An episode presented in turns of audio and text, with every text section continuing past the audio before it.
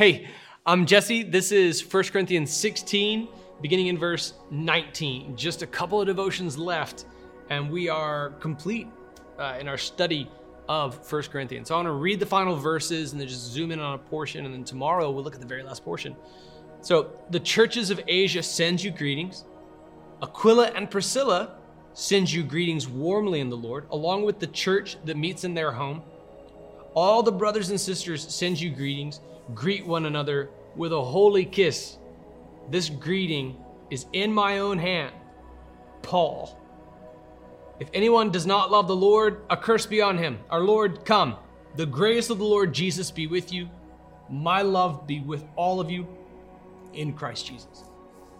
So that's how Paul's letter closes. He gives a shout out that I want to give special attention to today in verses 19 and 20 he talks about Priscilla and Aquila. All the churches of Asia send you their greetings. Priscilla and Aquila send you greetings warmly in the Lord.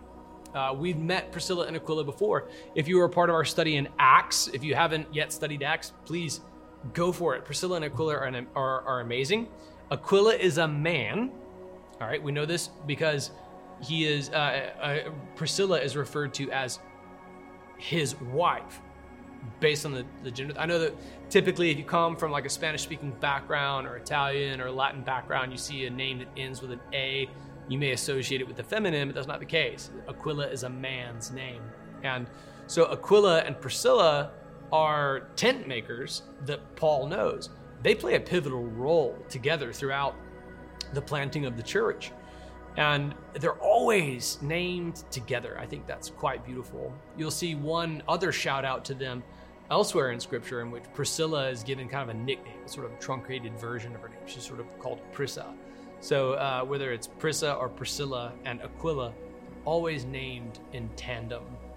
And uh, they also had an elemental role in what could have been sort of the riding of the ship theologically for the second pastor of this church to whom Paul's writing. All the more reason why everybody would know who Priscilla and Aquila were in this church letter. I don't know this for sure, but I believe the author of the book of Hebrews is, is Apollos. And Apollos was a learned Hebrew, came from Alexandria, and he's the second pastor of the church of Corinth. Think back to the very beginning. Uh, Paul planted, Apollos watered, but God made it grow.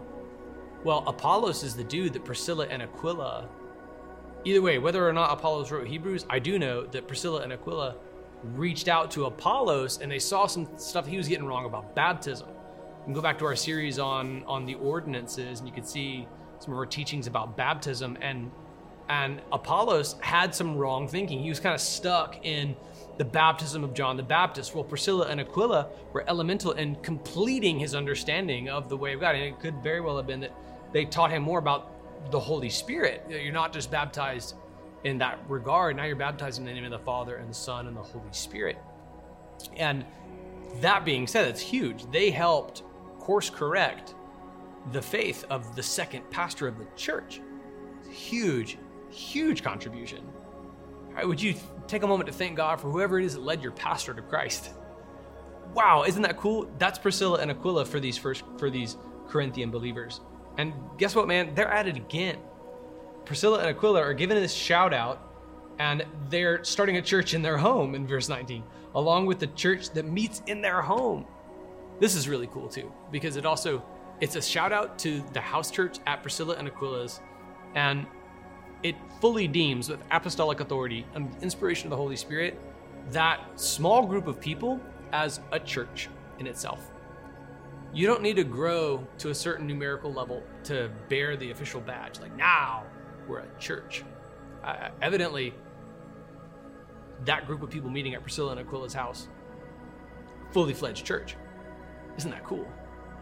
Priscilla and Aquila had helped lead Apollos to Christ. They had helped Paul in ministry in numerous challenges. They had helped Paul subsidize his ministry because they were tent makers. Paul's a tent maker. They kind of cooperated along the way.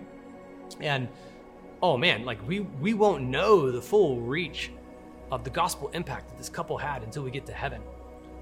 And now they're starting it again. They're starting again. Now, I, I know that if they've been with Paul, they've known they've known trial and difficulty and tribulation. I know that most ministries end in awkwardness. Let me say that again. Most ministries end in awkwardness. It really stinks. Okay, if you've ever been to a seminary seminary graduation ceremony, sometimes the speaker will feel like he's just keeping it real. And he's like, two thirds of you are gonna quit the ministry in the next 10 to 15 years. Unfortunately, a lot of what he's saying is true. Most ministries just kind of end in awkwardness.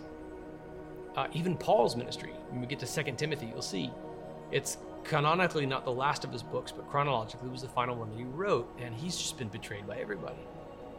I mean, he's just known pain along the way. I know that it's this closing side note calling out Priscilla and Aquila, but I know, I feel like I know this couple. And they've been faithful everywhere they've gone, and now they're they're at it again. And they're planting another church. That's so cool to me. So it could be that this is for the person who's just been really burned by a church. You've been burned by a ministry. Look at Priscilla and Aquila, man.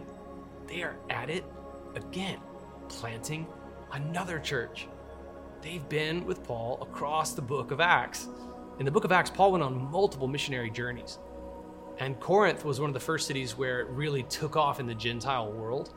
It's kind of where the shift went from the Jewish world to the Gentile world everybody knew Priscilla and Aquila. Man, I mean, like they were the they were sort of like the spiritual grandparents of the second pastor of the church, right? If it weren't for Priscilla and Aquila, Apollos would have still been off in his Alexandrian, slightly theologically askew way. Everybody, everybody, get ready for the Messiah to come when you're baptized. But also Jesus is already come. So I don't know what's wrong with his teaching, but like, it's missing the Holy Spirit evidently. And so they course correct Apollos' faith and now they're starting a brand new church all over again. What is the new ministry that God's calling you to start? It's just a shout out to this incredible couple at the end of a long letter, but it really tells us a lot about Priscilla and Aquila. Whatever ministry you've served at for a long time, it's probably, it, and just statistically speaking, it's probably going to end awkwardly. I don't really know of many ministries that reach their zenith, and you're like, you know what? We've reached everybody that we're going to reach. You know what? I think we're done saving people. I think everybody else can maybe just go to hell. Sound good? All right, that's a wrap. And like that's how the ministry ends? I've never heard of that before. Usually it's like something horrible happens and something goes off the rails. And, and then you're left in this rubble and this ash. Priscilla and Aquila, tent makers by trade. You know what? Let's start a new church in our house. Would you start something new? And then when that fails, would you start something new? And then when that fails, would you start something new? And like, would you just keep doing this until you die? Yeah, but Jesse, doesn't a series of failures in your past disqualify you from ministry? What disqualifies you is unrepentance from sin. That's what disqualifies you. Okay, if you've just if you got just unrepentant sin living in your heart and you refuse to repent from it, that's when you need to step step back, brother, okay, and repent get your crap together, get the sin out of your life, and then please get back to work. Please start something new. With eyes wide open that the enemy is likely to attack again. But even if he should, knock this house over. Priscilla and Aquila, you start again.